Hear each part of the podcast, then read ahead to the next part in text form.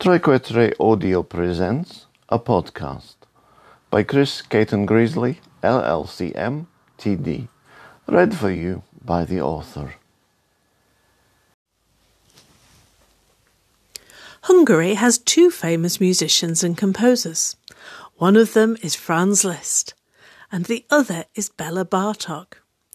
Both of these gentlemen were composers and virtuoso pianists. Bartok was also an ethnomusicologist. An ethnomusicologist studies music from a cultural and a social perspective. In time, Bartok became good friends with Zoltan Kodaly.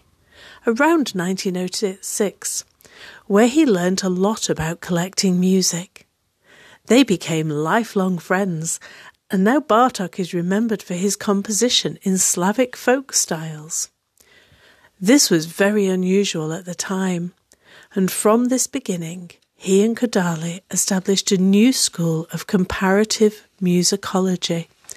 This became known as ethnomusicology.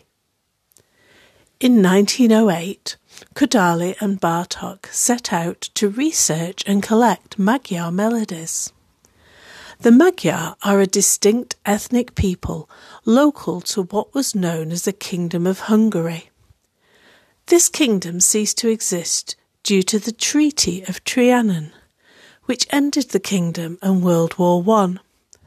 At this time, there was an increase in interest regarding folk music and traditional Hungarian or Magyar culture.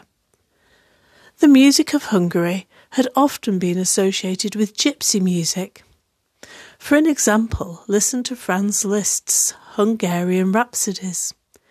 These are based on melodies sung by Romani bands in the 1880s.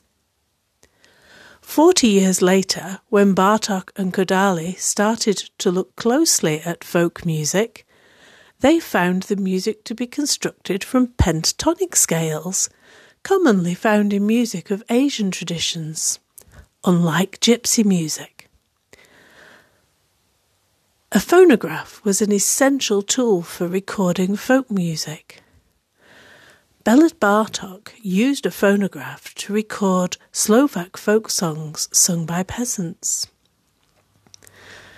The term phonograph is sound writing and it's derived from two Greek words phone meaning sound and graphe meaning writing. At that time, Bartok was using a phonograph invented by Edison in 1877 it would have consisted of a large trumpet style bell to collect the sound, which would have been transferred to a wax cylinder. We know this from an article in the New York Times, which says that an Edison phonograph was used and was his portable tool for ethnic research.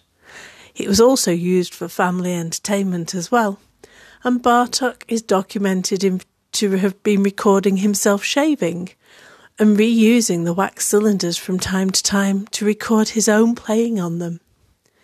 This phonograph, in due course, became known as the gramophone or the record player. This broadcast is part of the Triquetry Piano program. For more details, please see musicacademyhub.com or contact Chris directly via her professional website chris at thepiano.com. See you next time.